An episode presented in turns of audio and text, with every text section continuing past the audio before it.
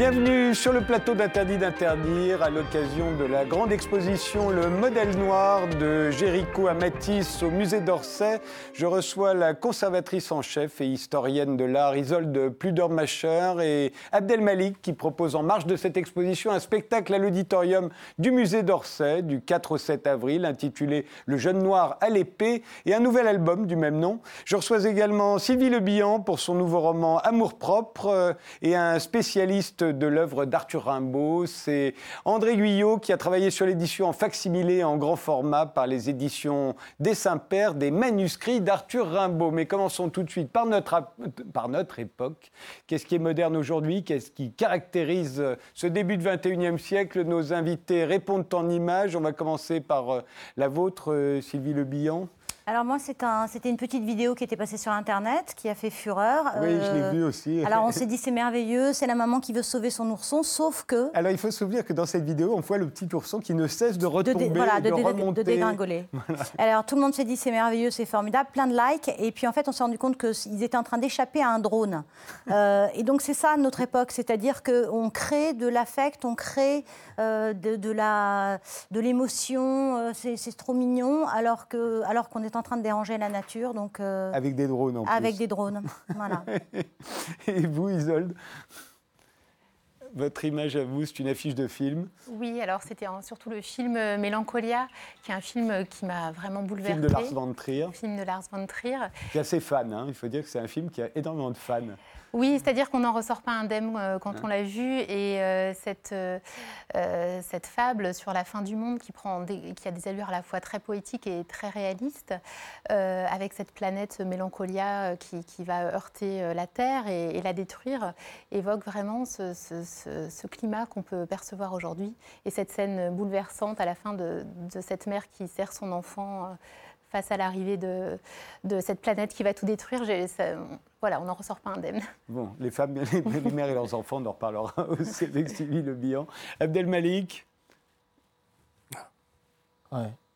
Pour moi, c'est un peu euh, la, la, synthèse de toutes les, les, problématiques de notre époque. Parce que c'est à la fois euh, lié au, euh, à la problématique du climat, c'est à la fois lié au questionnement sur l'identité, c'est à la fois lié au mur qu'on érige euh, euh, que les, différents continents érigent les uns par rapport aux autres, surtout finalement euh, le Nord par rapport au Sud.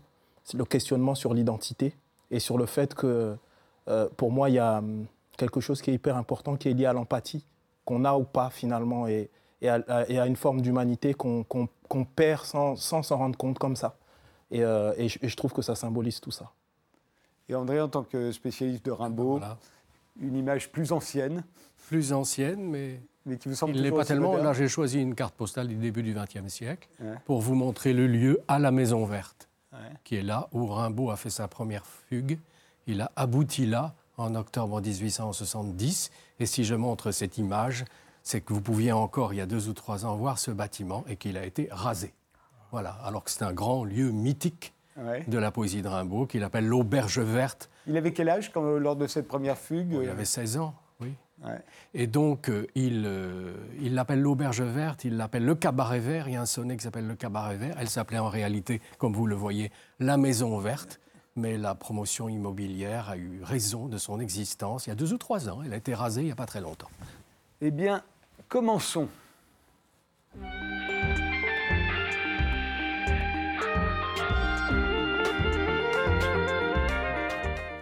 Isolde Pludermarer, vous êtes historienne de l'art, conservatrice en chef au musée d'Orsay euh, et l'une des commissaires de l'exposition euh, Le modèle noir euh, de Jéricho Amatis qui se tient jusqu'au 21 juillet. Euh, il y a également un magnifique catalogue euh, où il y a beaucoup plus d'œuvres. Hein. Euh, il est édité par Flammarion. Il y en a un certain nombre qu'on va voir d'ailleurs qui ne sont pas dans l'expo, qui sont dans le catalogue, mais qui nous permettent de bien comprendre l'avant et l'après-expo. Alors commençons par le, tableau certainement le plus emblématique de, cette, de cette exposition, puisqu'il est quasiment au départ, c'est un tableau extrêmement célèbre de, de Manet, c'est l'Olympia. Or, la moitié du tableau est, occupée euh, par euh, une femme noire, euh, une domestique, et en général, on n'en parle jamais.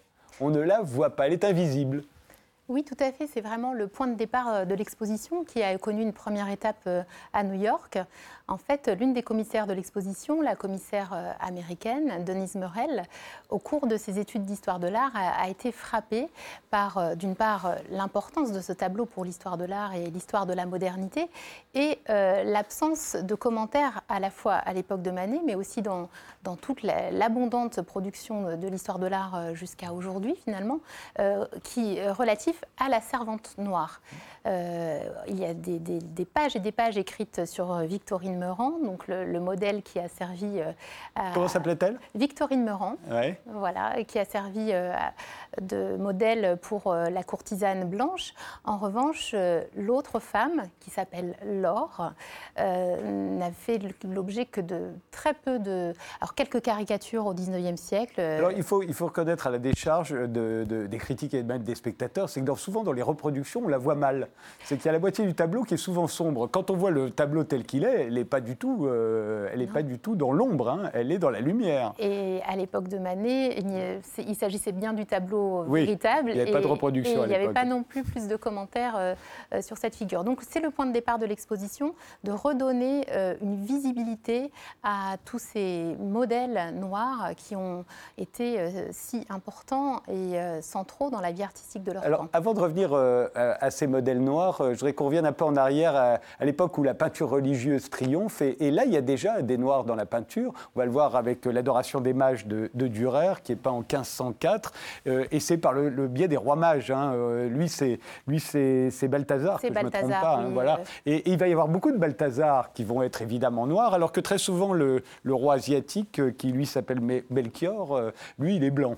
les, les, deux sont blancs, sauf, sauf Balthazar, lui, il est toujours noir. Hein. Oui, c'était un, marqueur, en effet, euh, pour l'identifier euh, euh, facilement. Et c'est en effet l'une des premières images de noir que l'on voit apparaître dans la peinture occidentale à travers cette figure biblique. Et alors, avant le 19e siècle, on a beaucoup de portraits d'aristocrates. On va en voir un, c'est Louise de Keroual, la duchesse de Portsmouth, par Pierre Mignard en 1682, avec des, souvent des enfants, des jeunes noirs, garçons ou filles, et qui ont toujours un statut un peu ambigu. On sait, ils sont toujours très proches dans l'intimité en même temps, on ne sait pas si ce sont des esclaves. Ce ne sont pas des esclaves, puisqu'en France, sur le territoire euh, métropolitain, il n'y avait pas d'esclaves. Euh, mais ils sont toujours dans, dans, un rôle un peu ambigu. Hein. Oui, on observe notamment une proximité corporelle. Souvent, les, en l'occurrence ici, la femme aristocrate le, touche, elle, euh, un peu comme un objet. Et bien souvent, dans, ces portraits, ces, ces, personnages de noirs, de négrillons, comme on les appelait alors, servaient de, de faire valoir à la blancheur finalement du, modèle aristocratique pour mieux la faire ressortir, puisque la blancheur était associée euh, à la beauté. Et alors arrive au, 19e siècle, là, euh, il y a un portrait qui est extraordinaire, c'est le portrait de Madeleine par euh, Marie Guillemine Benoît, c'est en 1800. L'esclavage vient d'être aboli dans, nos colonies, et là on a le, le portrait de Madeleine, qu'autrefois on appelait le portrait d'une négresse, mais on sait qui est-ce. et puis là, surtout, il est révolutionnaire parce que là, on sent l'égalité, là. Oui, tout à fait. Alors c'est un portrait extrêmement important dans notre parcours parce qu'il euh, ouvre l'exposition avec également les, deux décrets d'abolition de l'esclavage hein, qui sont montrés pour la première 1794, fois. 1794, si je me souviens le premier et 1848 le second. Oui, puisqu'entre-temps, Napoléon va le rétablir. Voilà. Dans les colonies, toujours, hein, pas en France. Exactement. Et euh, ce portrait a donc euh, été peint par une élève de David en réemployant tous les codes de, la représentation des, modèles nobles ou aristocratiques. Et euh, nous avons, à l'occasion de l'exposition, choisi de le rebaptiser. C'est-à-dire qu'il avait été présenté au Salon de 1800 sous le titre de Portrait d'une négresse. D'ailleurs, le, titre en lui-même est assez curieux, puisque oxymorique, on a portrait, donc il s'agit véritablement d'un individu bien identifié, et une négresse, un terme générique, euh, accolé à cela. Euh, entre-temps, il a été très tôt acquis euh, par, par le musée du Louvre en 1818, donc potentiellement il a pu être vu par beaucoup d'artistes dont Delacroix notamment, qui a peint une Aspasie assez inspirée de Madeleine. Et euh, il y a quelques années maintenant, euh, le Louvre a choisi aussi de, le rebaptiser et de l'appeler Portrait d'une femme noire. Et d'ailleurs, c'est l'une des héroïnes du clip de, Beyoncé euh, tourné euh, au, Louvre. Euh, et nous, dans le cadre de l'exposition, puisque des recherches récentes ont été menées, notamment par Marianne Lévy et Anne Lafont, Anne Lafont qui fait partie de notre comité scientifique et qui a consacré un, ouvrage à, ce tableau. On sait qui elle Voilà, elle s'appelle Madeleine. Et donc, nous l'appelons aujourd'hui Portrait de Madeleine. Et c'était une, une domestique d'un couple de colons français qui était venu pour euh, pour Noël euh, à Paris. Et c'était les, la belle famille, enfin le beau-frère euh, de, de, la peintre, tout à fait. Et, elle a peint, mais on voit bien dans la. Comment vous le trouvez ce, tableau Je le trouve très beau. Je le trouve très beau et il y, a, quelque chose aussi d'une forme de dignité comme ça, dans le regard et la tenue. Je trouve que c'est. Et là, on sent l'égalité. Il n'y a plus d'esclaves. elle est égale. on, le sent aussi avec le, tableau suivant, qui est celui de Jean-Baptiste Bellet, qui était député de Saint-Domingue.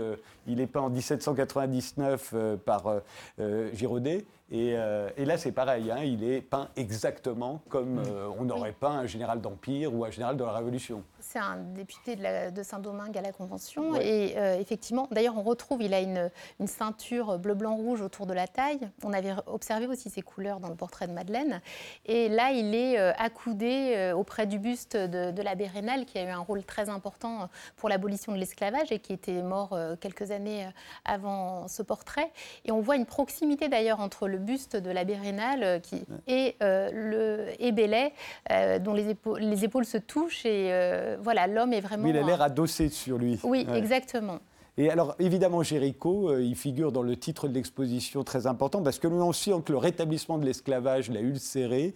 Euh, et, il va prendre très souvent comme modèle un, homme que vous avez identifié aussi, qui s'appelle Joseph, euh, et, qui va être un, des modèles les plus importants du 19e siècle. Hein. Oui, alors pour être très précis, ce n'est pas moi qui ai identifié, non, Joseph, vous. parce que Joseph était l'un des modèles d'artistes les plus célèbres du 19e siècle. Il est demeuré tout au long du 19e siècle et encore euh, jusqu'à aujourd'hui, euh, et toutes couleurs de peau confondues. Hein. c'est vraiment. Euh, et par contre, on a trouvé de nouvelles choses à l'occasion de l'exposition. Donc, il était originaire de Saint-Domingue. Il est arrivé en France au tout début du 19e siècle, et là, il a été repéré par une célèbre funambule, Madame Saki, qu'il a embauché dans sa troupe d'acrobates où il devait jouer les Africains. Et c'est là que Géricault l'a repéré, puisque c'était assez courant à l'époque que les artistes repèrent leurs modèles dans des troupes euh, d'acrobates, puisque les, corps athlétiques de, ces hommes étaient de nature à, séduire les peintres. Et, euh, euh, et, donc Géricault va le, choisir pour, comme modèle pour son, tableau manifeste, le radeau de la, Méduse. Et c'est lui qui est au sommet de, la pyramide humaine. Et qui fait la signe. À l'Argus, voilà. Et euh, alors, euh, autre euh, petit dessin de Géricault hein, qui est intitulé Épisode de la guerre coloniale, où on voit cet homme noir chevauchant face à des, à des, soldats qui sont habillés. on voit bien, alors on se dit d'où il a sorti ça, parce que cet affrontement a-t-il eu lieu quelque part entre des hommes habillés comme les armées napoléoniennes et, un noir à cheval? Mais en tout cas, c'est un dessin. Vous avez des informations C'est certainement une évocation de l'insurrection des esclaves à Saint-Domingue. À Saint-Domingue. Oui, et c'est un dessin absolument magnifique qui est, montré euh, euh, pour la première fois parce qu'il fait partie d'une collection privée et euh, qui est travaillé sur un papier bleu et qui rend une puissance extraordinaire au modèle qu'il a voulu Figure très importante du 19e siècle, l'un de nos plus grands écrivains, c'est Alexandre Dumas. On sait que son père était le général Dumas, qui a été le premier noir général de l'armée française. Euh, Alexandre Dumas, qui a souvent été caricaturé euh, euh, à l'époque, justement pour, pour, ses origines, et qu'on voit là, pris en photo par Gustave Legray en 1859. Oui, c'est une magnifique photo de Gustave Legray qui le pose comme le grand homme qu'il était. C'était un des hommes les plus célèbres de son siècle. Hein, et de, son temps. Et qu'il est resté. Et qu'il est resté, bien sûr. Mais je veux dire, le nombre de caricatures qui ont été produites autour d'Alexandre Dumas euh, sont liées aussi à, ce, à ce, statut qu'il avait. Maria Lantillaise euh, par Nadar, alors elle, elle vous est particulièrement chère. Oui, en effet. Euh, c'est un modèle que Nadar a représenté à plusieurs reprises et qui était connu jusqu'à aujourd'hui comme Maria Lantillaise. Et des recherches que j'ai menées sur l'exposition m'ont permis de retrouver la trace d'une Maria Martinez qui était originaire de la Havane et qui était une musicienne extraordinaire. Celle qu'on appelait la Malibran noire. Exactement. Elle a étudié au Conservatoire royal de Madrid et elle a été la protégée de Théophile Gautier qui a écrit une pièce de théâtre pour elle. Et donc il est très vraisemblable que Maria Martinez et Maria Lantillès soient une seule et même personne. Et je signale à cette occasion que Marine Diaye, à l'occasion de notre exposition, a écrit un récit consacré justement à, la figure de Maria. Et alors une, une affiche de, du clown chocolat, enfin du nouveau cirque à l'époque dont il était la vedette, ça s'intitule le, les noces, La noce de chocolat et on le voit avec une femme blanche. Et alors je trouve ça très intéressant. Chocolat c'est vraiment la première star noire en France. Mhm. Il est absolument extrêmement connu des enfants, des adultes, tout le monde l'idolâtre. Les femmes sont extrêmement euh, admiratrices de, de, chocolat et le fait qu'on le représente euh, en os avec une femme blanche montre à quel point justement la France de l'époque en 1890, c'est pas l'Amérique, quoi. Et, euh, les, euh, les, amours euh, interraciales ne sont pas proscrites. Et, Chocolat, en dépit de ce qu'on a pu dire, y compris dans le film de Roche Dizem, n'était pas une victime du racisme. C'était une vraie star. Quoi. Oui, alors pour reprendre un peu ce que vous disiez, ce phénomène existe en fait antérieurement à Chocolat. On s'aperçoit, on le montre dans l'exposition, que cette attirance vers la scène européenne et parisienne, plus particulièrement, qui vient de, de l'Amérique ou de la Caraïbe remonte très tôt euh, dans le siècle avec, euh, bah, par exemple, je vous parlais de Maria Martinez à l'instant, mais on a aussi le comédien Ira Eldridge qui est né en Amérique et qui fut le premier noir à jouer le rôle d'Othello et qui a fait une, une grande... Othello étant noir hein, dans, dans, la pièce de Shakespeare, mais pas souvent joué par des noirs. Voilà, et donc... Euh, et Chocolat rêvait de voilà.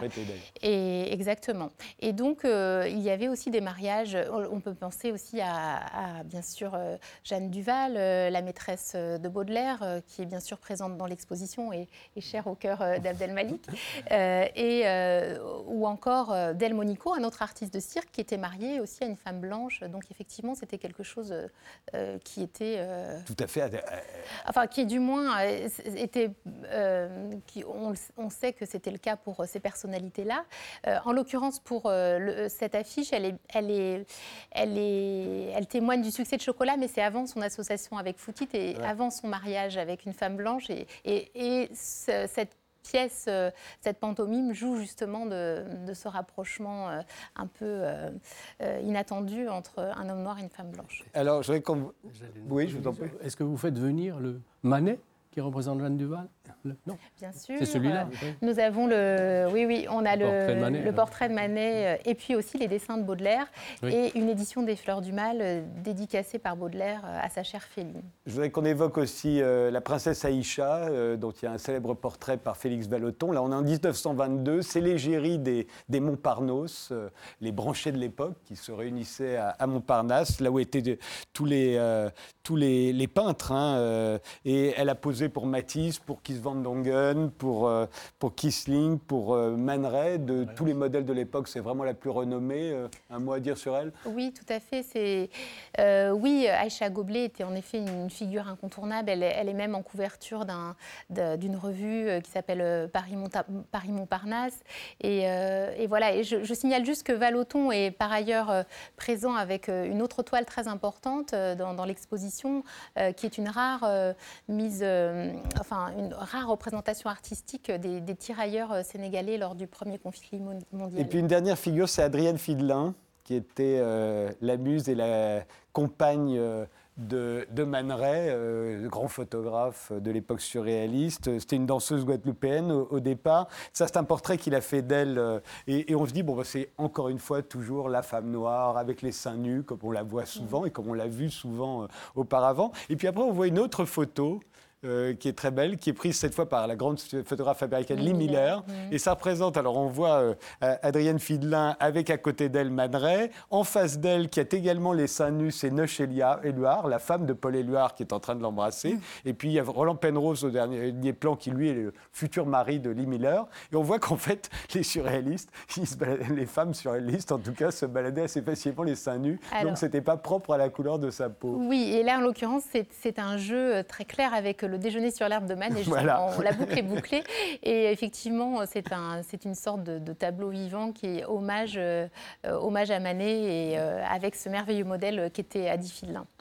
Euh, commentaire sur toutes ces images, euh, Sylvie Le Bihan Ça dégage beaucoup de force, énormément de force. Je me souviens, enfin, peut-être que je fais une erreur, mais il n'y avait pas, euh, le premier tableau qu'on avait vu, il n'y avait pas un autre tableau qui avait été fait avec une femme noire qui était allongée sur un lit et une servante blanche je me souviens d'un. Qui sera une correspondance avec l'Olympia de Manet Alors, il y en a plusieurs. Qui est antérieur ou postérieur ah, L'Olympia, c'est déjà une référence à l'Odalis qui est son Alors, c'est peut-être le, tableau avec des grillages, une sorte de grillage ah devant. Oui, ah non, alors euh, ça, c'est ce, nous le présentons à la fin de l'exposition, euh, ah, dû à l'artiste euh, africain Emem Pané, où en effet, il inverse. Il inverse les. Oui, oui, et il place dans le bouquet de fleurs un crâne. Un crâne, oui, c'est mm. ça. Et alors.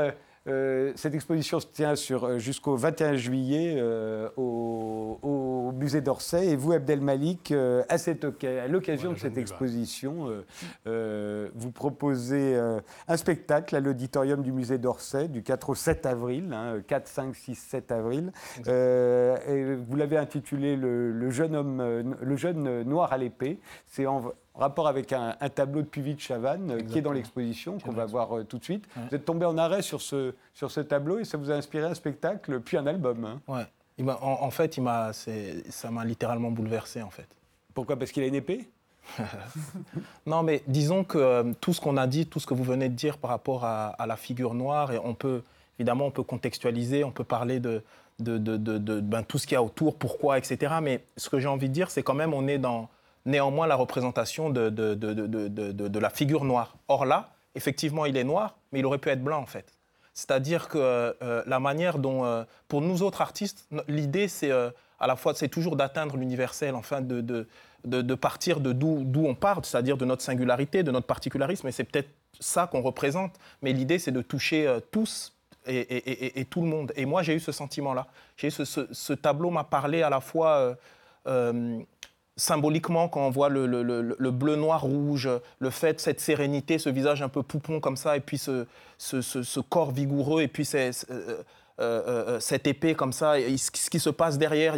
Et j'ai, d'une certaine manière, il y a une sorte d'effet miroir. J'ai eu envie de raconter l'histoire de, ce jeune noir comme si c'était moi, en fait. De dire que comment, si je devais raconter l'histoire de, ce jeune noir aujourd'hui, comment, comment est-ce que je la raconterais? Et, dire aussi finalement que l'idée, c'est aussi de transcender euh, toute forme de couleur, et, parce qu'on est des êtres humains et, personne n'est étranger à l'humaine condition. Donc on peut tous parler de, du fait d'être humain. Et je trouve que ce, ce, tableau, en tout cas, évoquait en moi quelque chose de, très fort par rapport à tout ça. On va voir tout de suite un clip, d'ailleurs, qui s'intitule Le, jeune homme noir. Le jeune noir on en regarde un extrait. On rêve de musée, mais pas d'être muséifié. Sous la nef, l'ancienne gare, mais personne n'y prend garde. Dans nos poitrails ont lieu tous nos voyages. Dehors, la désolation contemple son ouvrage. Je sais, je suis le jeune noir à l'épée. En bas des tours despotiques où l'on hume l'odeur du mauvais shit. La cité parle l'ancien grec, salade, tomate, oignon, moitié légumes, moitié schneck. Mais peut-on faire la révolution avec Toulouse-Lautrec? Je sais pas, je suis le jeune noir à l'épée.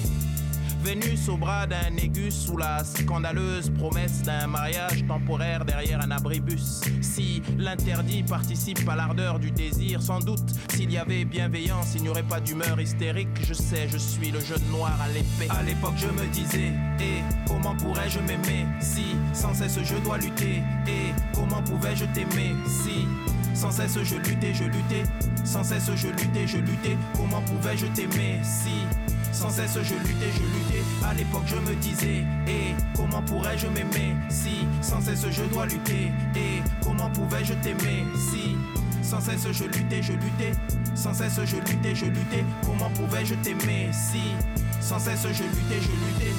On a vu nos potes se faire fumer, et on prône la paix, pas l'épée. On a vu nos frères et nos sœurs morts sous ce décor, on sous ces décombres. On a vu nos potes se faire fumer, et on prône la paix, pas l'épée. On a vu nos frères et nos sœurs morts sous ce décor, on bombe sous décombres. On a vu nos potes se faire fumer, on prône la paix, pas l'épée. On a vu nos frères et nos sœurs morts sous ce décor, on bombe sous ces décombres. On a vu nos potes se faire fumer, on prône la paix, pas l'épée. On a vu nos frères et nos sœurs morts sous ce décor, on bombe sous décombres. On crève à s'user, l'âme torréfiée sous l'effet couplé des addictions et des renoncements. On constate juste l'avilissement et ça, c'est dans le meilleur des cas, garçon. Dire que nous étions censés la faire, la révolution. Je sais, je suis le jeune noir à l'épée de vieilles villes frigides qui se la jouent, banlieue lascive, se dénudent à loisir sur les plages naturistes du oui-dire. Les seins nus compensent-ils les injustices que subissent les plus fragiles Je sais pas, je suis le jeune noir à l'épée. Alors dans ce spectacle, vous apparaissez, hein, pas dans le clip, mais dans, le spectacle. Oui, euh, la chorégraphie de Salia Sanou. Euh, euh, on va faire une pause, on va continuer d'en parler, mais j'ai l'impression, après avoir écouté l'album, qu'au fond, et ça résumerait tous les portraits qu'on a vus auparavant et qui sont dans cette exposition, que pour vous, de toute manière, parce qu'on était noir, on a dû lutter tout le temps. Ben oui, mais parce qu'il faut comprendre qu'il y a aussi il y a une le, le, regard, c'est une, une construction. On, on, regardait tout à l'heure le l'Olympia, par exemple. Ben, L'Olympia, euh, c'est aussi, euh, comment dire, une, comment, euh, comment un, corps, finalement, va être une sorte de prétexte pour mettre en valeur un autre corps.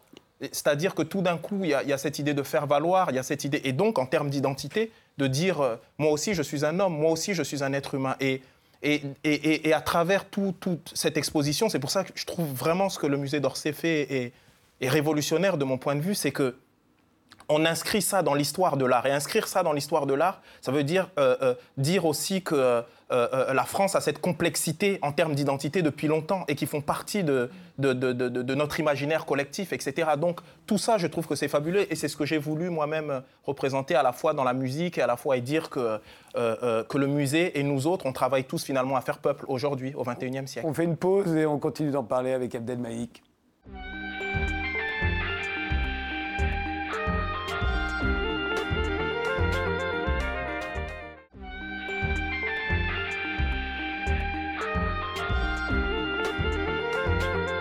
Les invités sont aujourd'hui Sylvie Le Bihan euh, pour son nouveau roman Amour propre dont on va parler dans quelques instants. André Guyot qui est un spécialiste de l'œuvre d'Arthur Rimbaud et qui a travaillé sur l'édition en facsimilé et en grand format par les éditions des Saints-Pères des manuscrits d'Arthur Rimbaud. Isolde Pludermacher pour euh, l'exposition du musée d'Orsay sur le modèle noir euh, de Géricault à Matisse et Abdelmalik qui propose en marge de cette exposition un spectacle à l'auditorium du musée d'Orsay. C'est les 4, 5 et 6 et 7 avril intitulé Le jeune noir à l'épée. Euh, il y a également un nouvel album euh, qui porte le même nom. Euh, ce, tableau, on va le revoir, le jeune noir à l'épée. Euh, je ne vous ai pas demandé euh, quelle place il occupait euh, dans, le, dans, dans l'exposition, parce qu'Abdelmalik s'y est reconnu, mais, mais, mais dans l'expo du on lui a accordé une place très importante. fatalement. fatalement. il occupe une place dans la section qu'on a consacrée à 1848 et à l'abolition, la seconde et définitive abolition de l'esclavage, puisque la date de l'œuvre est 1850.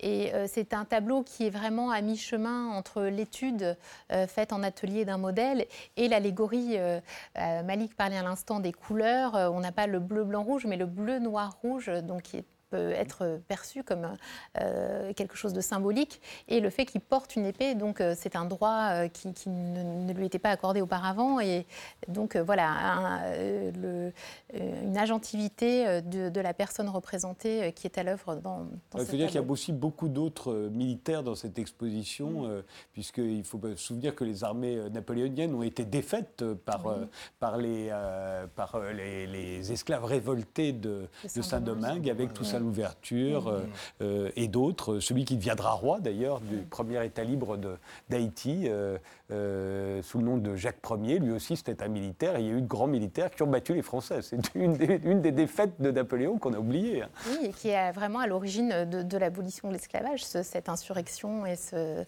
euh, voilà. Alors revenons à, l'album que vous avez euh, tiré euh, de tout cela, parce que vous en avez fait un album, hein, c'est pas seulement... oui, mais j'en ai fait même un, livre-album. Un livre-album C'est important, c'est-à-dire qu'il y, a eu... En fait, ça m'a inspiré de telle manière... c'est une sorte d'œuvre totale que j'ai voulu faire. Quelque chose qui soit à la fois le récit poétique, quelque chose qui soit à la fois sur, euh, sur l'art pictural, la, photo, il y a des représentations de tableaux, il y a en, contrepoint des, des, des, poèmes de, de, Baudelaire, c'est inspiré de la philosophie de, Glissant, puisque finalement c'est un long... C'est Édouard Glissant. Édouard Glissant, puisque euh, c'est évidemment un, long poème, une longue réflexion sur l'identité. Et, euh, et, puis le spectacle. il y a cette idée de dire qu'à à une époque, parce que l'exposition s'appelle le modèle noir. Donc il y a la double acception, le modèle noir. Il y a aussi, en tant que modèle, finalement, aujourd'hui, lorsqu'on est noir en France, euh, moi-même, je suis euh, alsacien, euh, français, européen. Mes racines sont africaines, certes, mais je suis au Congo? Au Congo, mais il y a pas, mon, mon, mon, mon, identité n'est pas double. Il n'y a pas de schizophrénie en moi. Je suis totalement français, européen, et mes racines sont africaines. Et, et, et c'est parler de tout ça. C'est de dire finalement le petit Abdel Malik qui a été sauvé par la littérature. Si aujourd'hui il y, a un petit Abdel Malik, est-ce que mon livre pourrait, mon livre disque, mon livre album, est-ce que ça pourrait aussi lui donner euh, des moyens, un moyen finalement de, mettre de l'harmonie dans, dans, toutes ces réflexions, cette problématique liée à, l'identité? Et donc voilà, donc j'ai eu, envie de parler de ça. Et, à ma manière, c'est ce que je disais tout à l'heure, c'est à ma manière aussi euh, réfléchir comment, par la chose artistique, par la chose artistique, comment on fait peuple ensemble. Il y a un autre clip qu'on va regarder tout de suite, enfin un extrait, c'est Aquarius, La vie d'Anegra. Euh, j'ai essayé de reconnaître les endroits où vous tournez. J'ai cru euh, reconnaître la favela de Rio euh, Vidigal. exactement. mais ce n'est pas le seul endroit. Il y a pas le seul endroit. Il y a beaucoup d'endroits. Oui, on, a, on, est en Argentine. On est, on est un peu partout. voilà. Un peu partout. Et, partout, il y a des Noirs. il y en a partout aujourd'hui. Exactement. On vous regarde. Exactement. Quand je veux Ok. Sur le détroit de Gibraltar, il y a un homme noir et sa femme enceinte qui rêvent un cauchemar qui prendra vie une fois passé Gibraltar.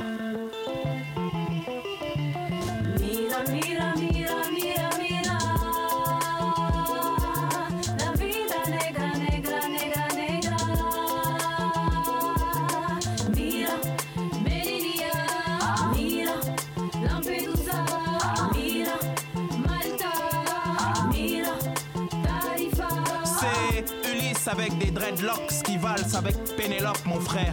C'est l'épiphanie de ce paradis terrestre qui a été contemplé via Internet. C'est l'Aquarius en canoë de fortune qui autobus ses futurs noyés qu'on en fume. C'est ce cœur jeté à la mer entre deux satires qui résume la tragédie à venir. C'est Hélène avec des tresses ou une afro qui, suppliante, demande une trêve aux affreux. C'est pas l'homme qui prend la mer, c'est la mer qui prend l'homme. Que son embarcation est ou non un moteur Renault. On meurt, on pleure, on bonhomme, mon bonhomme. On fait l'amour, on fait le mort, c'est tout con, c'est tout comme. On meurt, on pleure, on bonhomme, mon bonhomme. On fait l'amour, on fait le mort, c'est tout con, c'est tout comme.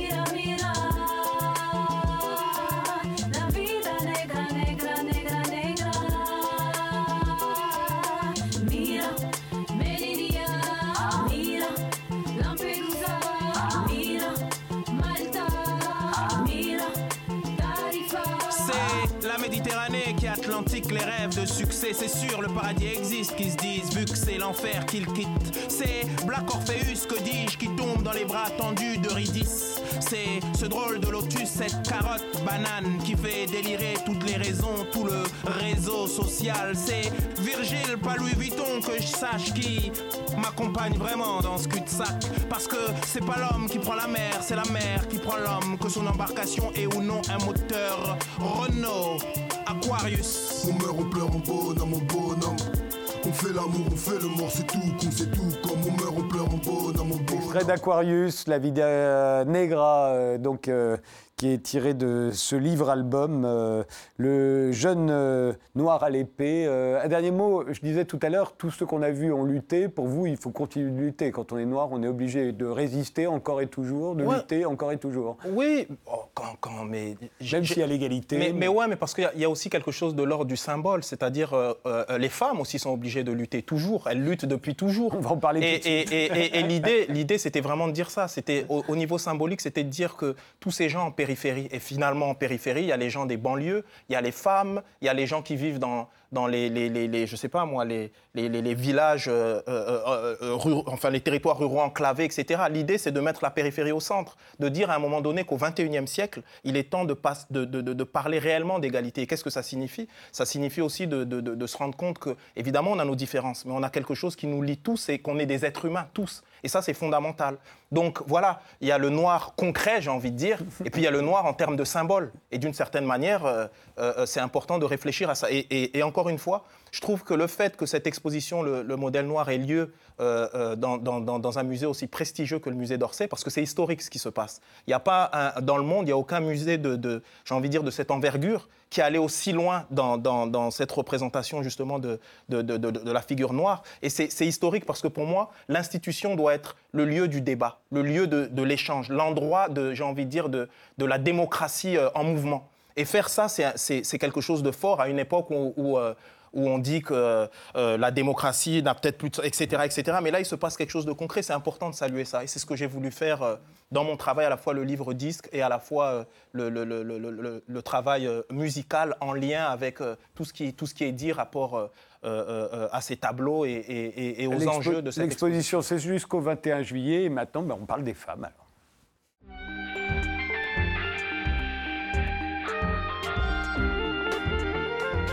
Sylvie Le Bihan, vous publiez votre quatrième roman, euh, Amour propre, chez Jean-Claude Lattès. Euh, euh, alors, vous, en avez l'habitude, mais on va dire que c'est un roman qui touche un tabou, puisque c'est une femme qui se demande si elle a vraiment aimé ses enfants. Plutôt moins si elle a bien fait d'en avoir. Oui, enfin. C'est un sujet qu'on aborde assez rarement. On aborde ça assez rarement. En fait, ça enfin, l'idée m'est venue. Moi, moi, je le ressens comme ça, puisque j'ai trois enfants et que je pense les avoir, avoir fait ce que j'ai pu.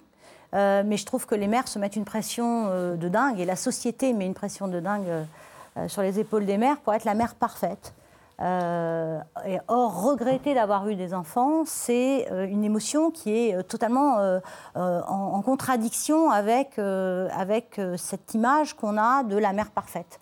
Et je trouve que c'est important qu'on puisse le dire. Et de la femme faite pour avoir des enfants. Il y a une étude qui a été faite en, Israël par euh, Donna Horat et elle, euh, elle, a demandé à des femmes, euh, des mères, est-ce que vous regrettez, ça s'appelle Regretting Motherhood, vos enfants? Et c'est pas de ne pas les aimer, euh, c'est pas, pas la question, c'est de regretter l'acte d'avoir été mère. Et en effet, il y a énormément de femmes qui n'osaient pas le dire.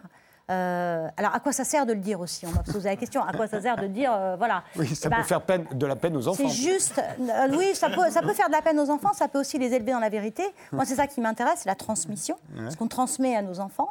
Et je pense que plus on leur transmet des vérités, vous savez, par exemple, quand il y avait une nuit de noces, euh, avant, on ne disait pas aux jeunes filles ce qui allait se passer. Mhm. ça a été vécu comme un viol. Moi, je pense que c'est important pour une jeune fille de lui dire voilà ce qui va se passer pendant l'accouchement, pendant la grossesse. Pourquoi est-ce qu'on est en train de raconter C'est un truc extraordinaire, merveilleux. On va, hein, il va y avoir d'un seul coup un jaillissement. Pour certaines femmes, c'est vrai.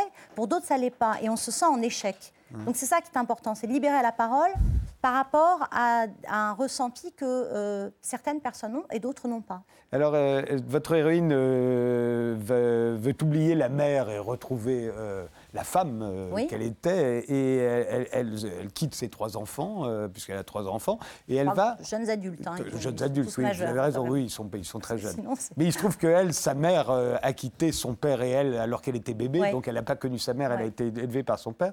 Toujours est-il qu'elle se retrouve à Capri, dans la villa de Malaparte, qu'on va voir là, qui est une villa mythique du grand écrivain Curtio Malaparte, l'auteur de La peau, de Technique du coup d'État. et cette maison, elle y habite pendant un temps, ce qui a été votre cas. Vous avez vraiment écrit ce livre euh, dans cette maison incroyable qui est fermée au public. Et tout le monde la regarde d'un Capri, il, il, rêve Plein de bateaux qui passent autour. voilà. Et en fait, je suis montée sur la terrasse, je me suis baladée, je Alors, me suis il est, euh. on, est tous un peu entrés dedans grâce au Mépris, le film de Jean-Luc Godard, qui était une adaptation non pas de Malaparte mais de Moravia, mais qui se passait dans cette, dans cette villa avec Brigitte Bardot et, et, Piccoli. Et alors, quelle influence a eu cette maison sur votre livre? Alors, c'est marrant parce que c'est presque amniotique, hein, parce que c'est comme, comme un ventre. Hein, cette maison. On est, on est loin de tout. Euh, l'influence qu'elle a eue, c'est que j'ai eu accès euh, donc à la, au bureau de Malaparte, Courtier Malaparte. J'ai eu accès à ses écrits non publiés. Euh, j'ai eu aussi accès à cette solitude qu'il aimait tant. Et euh, je suis et ses rapports avec sa mère, ça a joué aussi euh, Il n'avait pas des rapports très faciles. Il n'avait pas des rapports très faciles avec sa mère, non, non. Elle lisait pas ses livres. Non, non, elle préférait ses frères, ses sœurs. Non, moi, ce qui m'intéressait, c'était de parler, comme je parle de non-dit dans mon livre, euh, et que Malaparte était quelqu'un qui écrivait bah, beaucoup sur les non-dits aussi. et j'avais envie de le, placer un peu dans ce contexte de, de, oui, de reporter de guerre. Et, et, être mère, c'est une guerre aussi aussi. C'est-à-dire qu'il faut se battre contre les autres. Tout à l'heure, vous disiez euh, dans une de vos chansons, euh, pour t'aimer, il faut que je lutte. Mmh. Euh, mais c'est pareil, pour vraiment aimer l'amour propre, quelqu'un, il faut lutter aussi. L'amour propre, justement, le titre, vous l'expliquez, vous dites en fait, pour vous, l'amour propre, c'est l'amour vierge des liens du sang. C'est ça. C'est l'amour qu'on a choisi, au fond. Alors que ces enfants, on ne les a pas choisis d'une certaine manière. Non, mais non, enfin si, on ne les a pas choisis, non, on ne les a pas choisis, mais ce que je veux dire, c'est que simplement l'amour propre, c'est pouvoir déterminer, je pense qu'on n'a pas, beaucoup de temps, euh, et que déterminer les personnes qu'on aime vraiment, euh, qui nous, qui nous, dans, une famille, parfois, on n'a pas forcément envie d'être avec euh, une tablée de gens. J'aime pas l'hypocrisie, j'aime bien être dans le vrai. Et parfois, il y a des personnes dans ma propre famille que je ne vois plus parce que ne m'apporte, je ne leur apporte rien, ils ne m'apportent rien, c'est pas grave. Mais on se dit simplement, ben voilà, bon, courage avec la vie. Et, c'est un peu. Alors euh, pourquoi est-ce qu'elle est devenue mère, votre héroïne? Parce que je le rappelle, elle n'a pas tellement connu sa mère, elle l'a même qu'elle n'en a pas de souvenir. Euh, on a l'impression qu'elle est, je crois que c'est dit à un moment dans le livre, elle est, elle est devenue mère un peu par hasard, par défi. Oui, par pression sociale. Euh, par défi aussi par rapport à sa mère, c'est-à-dire que se construire avec un fantôme comme ça, euh, c'est compliqué parce que euh, l'absence d'une mère, comment peut-on grandir Le personnage du père est merveilleux. C'est un homme qui est formidable parce qu'il a accepté le départ de sa femme, il a élevé sa fille, il accepte le départ de sa fille. Donc il est là un peu comme un pilier. Et, comment peut-on se construire donc sans mère? Et eh ben, Elle se dit, je vais pouvoir me prouver à moi-même et prouver à cette mère qui est quelque part, parce qu'elle ne sait pas où elle est, bah, qu'on peut rester. Et pour rester, élever ses enfants. Élever ses enfants. Et en fait, c'est aussi ça qui l'empêche de fuir. C'est-à-dire qu'elle ne veut pas avoir cet héritage virus dans son sang. Euh, et ce qui est intéressant, c'est que je parle de toute cette génération de jeunes ados euh, qui, sont, euh, enfin, qui sont appelés les snowflakes aux États-Unis et qui. Qu'est-ce que ça bah, veut dire snowflakes bah, C'était dans The Fight Club. C'est en fait, c'était les flocons de neige et à un moment, il y avait une réplique où quelqu'un se plaignait, l'autre lui dit "T'es pas un putain de flocon de neige", parce que les flocons de neige sont tous différents les uns des autres. Et en fait, on a on est responsable d'une génération de, de, jeunes. Alors là, en ce moment, c'est en train de changer avec la, marche sur le climat et tout ça. Ils commencent à prendre conscience de ce qui se passe, mais pendant longtemps... Vous l'appelez la génération moi-moi. C'est un peu la génération moi. Avec, des, avec des parents qui sont comme des groupies, des fans de leurs enfants. C'est un peu notre faute, c'est-à-dire qu'on a toujours... moi, je fais partie de la génération euh, de, ces, de ces gens qui avaient euh, pas beaucoup d'argent. Enfin, euh, voilà, on n'était pas nantis. J'en ai, un peu plus maintenant. Et donc, je veux faire profiter à mes enfants de ce que j'ai pas eu, ce qui est complètement débile, parce qu'ils n'ont rien demandé et tout ce qu'on n'avait pas eu, ça nous a servi à nous construire. Et là, en fait, on leur balaye le, chemin pour pouvoir arriver où finalement, ils n'ont peut-être pas envie d'aller non plus. Euh, donc, on est en train de remplir une vie euh, de nos exigences, de nos désirs et de, nos objectifs. Voilà, et, euh, vous, dites dans ce livre, enfin c'est un autre personnage que l'héroïne qui le dit, mais elle le dit, il y a plusieurs sortes de femmes. Il y a celles qui se réalisent en ayant des enfants. Celles-là, on les connaît. Il y a celles qui fuient ça, c'est la mère de votre héroïne. Il y a celle qui assume, mais qui regrette. Ça, c'est votre héroïne. Euh, qui regrette d'avoir eu des enfants. Il y a celles qui ne peuvent pas en avoir. Et puis, il y a celles qui n'en veulent pas. Mais est-ce qu'on ne pourrait pas dire exactement la même chose des hommes? Ah, mais évidemment. Hein, C'est qu'il y a des hommes qui se réalisent en ayant des enfants, parce que ça existe aussi. ils ne sont pas aussi peu nombreux qu'on voudrait ah, nous le dire. Non, non, mais ça, moi, on me catalogue en, une sorte d'auteur féministe. Je suis féministe dans l'égalité des salaires, dans le ça. Bon, très bien, parfait. Mais je ne suis pas en train de, brandir en disant qu'il n'y a, que les femmes. Non, il y a les hommes. Non, mais très souvent, il y a des hommes qui s'en vont parce qu'on oublie le rapport que les hommes peuvent avoir avec leurs mais enfants. Mais j'en parle, Il y a des hommes qui ne veulent pas avoir d'enfants, il y a des hommes qui veulent absolument en avoir, il y a tout. Il y a ceux qui fuient aussi. Il y a des femmes ou des hommes qui n'ont pas d'enfants et on n'arrête pas de leur demander mais pourquoi vous ne voulez pas d'enfants? Mais à celles qui font plein d'enfants, est-ce qu'il n'y a pas un moment où on pourrait leur demander mais, mais pourquoi vous en faites autant? Euh, voilà. Et ça, je parle de ça, je parle de ces femmes qui n'ont pas d'enfants, qui ne veulent pas d'enfants. Je parle des femmes aussi qui veulent adopter, des couples qui veulent adopter. On leur fait passer des, ils ont des questionnaires de dingue, on leur fait passer des, entretiens avec des psychologues, on vient voir s'ils ont assez d'argent, si la maison est... Mais on fait pas ça. Il y a une discrimination totale. Je pense qu'il faudrait faire que l'adoption soit beaucoup plus facile, parce qu'il y a cette envie déjà. Donc enfin voilà, je parle de beaucoup de sujets. Ça s'appelle amour propre et ça vient de paraître euh, chez Jean-Claude Lattès. Et maintenant, on va parler d'Arthur Rimbaud, qui avait une mère avec qui il n'avait pas des rapports ah faciles. Enfin, c'est plutôt sa mère qui avait des rapports difficiles avec son fils.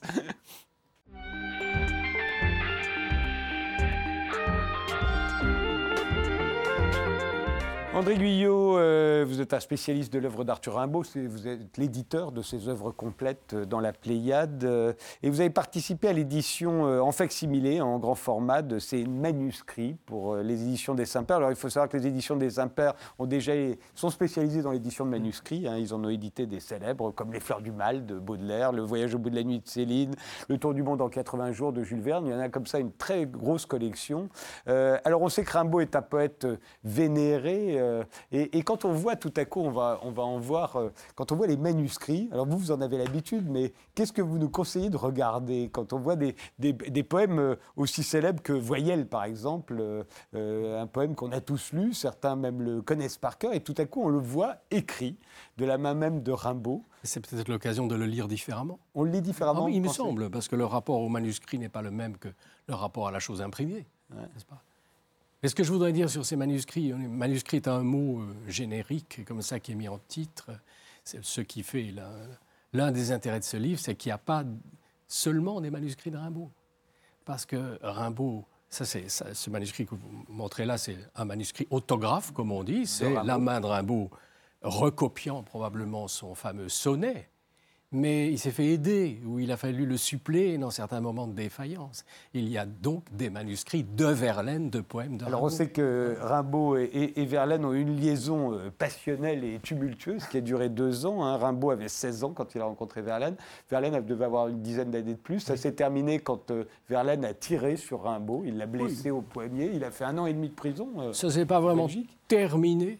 Un peu plus qu'un an il était condamné à deux ans, il a eu une petite réduction de peine. Mais c'est vrai qu'il y, a des, il y a certains, on le voit dans, ce livre, il y a certains qui sont signés des deux d'ailleurs, Rimbaud et Verlaine. Il y en a un, oui, c'est ça. Oui, oui, c'est ça. Euh, le, fameux sonnet du trou du cul du, de l'album Zutik. Mais euh, sinon, il y a des poèmes entiers, dont on a la copie et donc la connaissance que, grâce à Verlaine. Notamment le plus célèbre avec voyelle des poèmes de Rimbaud, qui est Le bateau ivre. Le bateau ivre qu'on va, voir tout de suite. Voilà, si euh, Verlaine Là, c'est l'écriture de Verlaine, donc. C'est l'écriture de Verlaine. Ah Alors, c'est, le contact avec ce livre permet de s'exercer à les distinguer, parce qu'il y a une ressemblance entre leurs deux. Oui, mais il écrit quand même, euh, c'est plus droit, on va dire, quand c'est Verlaine. Hein. C'est plus régulier. C'est plus régulier. C'est plus régulier que certains manuscrits de Rimbaud. et donc, s'il n'avait pas transcrit, c'est-à-dire appris de mémoire probablement, et, et retranscrit, on ne l'aurait pas. On ne l'aurait pas eu. Et c'est quand même extraordinaire. il faut se souvenir que euh, Rimbaud a écrit tous ses poèmes entre 15 ans et euh, avant même 20 ans. À 20 ans, il a déjà terminé, il part en voyage. Oui. Ça va le mener euh, assez loin, puisqu'il va partir en Allemagne, en Italie, mais jusqu'à Java, puis à Rare, Aden. et, il n'écrira plus jamais un poème. Non. Mais il faut être même si je peux me permettre un tout petit peu plus précis, c'est avant 15 euh, ans. C'est le premier poème ah dont on sait, ce sont des vers latins, mais ce sont des vers quand même, ce sont des poèmes. Le premier poème, c'est une composition qui a eu lieu à l'école et il a 14 ans. Hein, il a 14 ans. Et ça se termine alors qu'il a à peu près 20 ans, en effet, avec les illuminations qui sont à la fin de ce recueil. Alors regardons euh, Roman, parce que la première page, euh, la première ligne est très très célèbre, c'est On n'est pas sérieux quand on a 17 ans. Il a 17 ans à ce moment-là? Oui, à peu près. Euh, on peut le penser puisqu'il le dit. oui. Mais il pourrait être révolu. Et, c'est vrai qu'on connaît tous cette phrase, parfois même quand on ne connaît pas la suite du poème, mais de la voir, alors là, est-ce que c'est l'écriture de Rimbaud? Il me semble, hein, puisqu'elle est moins, moins scolaire que celle de Verlaine. Et, et on se dit, voilà... Moi, je ne dirais pas qu'elle est moins scolaire. Ouais, moi je Elle est, c'est l'écriture de Verlaine est plus mûre. Elle est arrivée à maturité. Et dans la suite des manuscrits de Rimbaud, il arrive à cette même écriture régulière. Et cette écriture-là est peut-être plus proche d'une fantaisie qu'il essaye euh, de traduire graphiquement à partir de certaines contraintes scolaires, peut-être aussi. Oui, oui. Abdelmalik, vous voyez quoi, vous, dans ces, dans ces, cette manu, ces lignes manuscrites? Enfin, il, faudrait voir, mais j'ai l'impression qu'on sent aussi le, cheminement, enfin, le cheminement de, de, j'ai envie de dire, de l'être qui est écrit. Et c'est ça qui est intéressant aussi, c'est-à-dire par rapport à ce qu'on a vu avant et ce qu'on voit maintenant. Et il faudrait aussi voir le contexte, comment il a écrit, pourquoi, à quel moment. Et tout ça, j'ai l'impression que c'est palpable aussi, c'est passionnant. Alors, ce qu'on voit toujours dans les, grâce aux éditions des Saint-Pères, c'est les manuscrits retravaillés euh, avant que ça ne devienne le texte. On se souvient que Le Voyage au bout de la nuit avait été écrit à la troisième personne du, singulier, ce dont on ne se doutait pas. Et c'était tout à fait étonnant de, relire le livre de cette mm. manière-là. Là, il y a par exemple, euh, pour, certains, euh, pour certains de ces poèmes, quatre versions différentes. Va aller voir. C'est le cœur. Euh, cœur mis à nu, cœur volé, cœur supplicié, avec trois voilà, Il devient, c'est des versions différentes. Alors, euh, vous, vous ne... alors qu'est-ce que ça, qu'est-ce que, qu'est-ce qui change à chaque version oh, bah, Ça dépend. En ce qui concerne cette version-là, le texte ne se modifie pas tellement, mais il hésite sur le titre.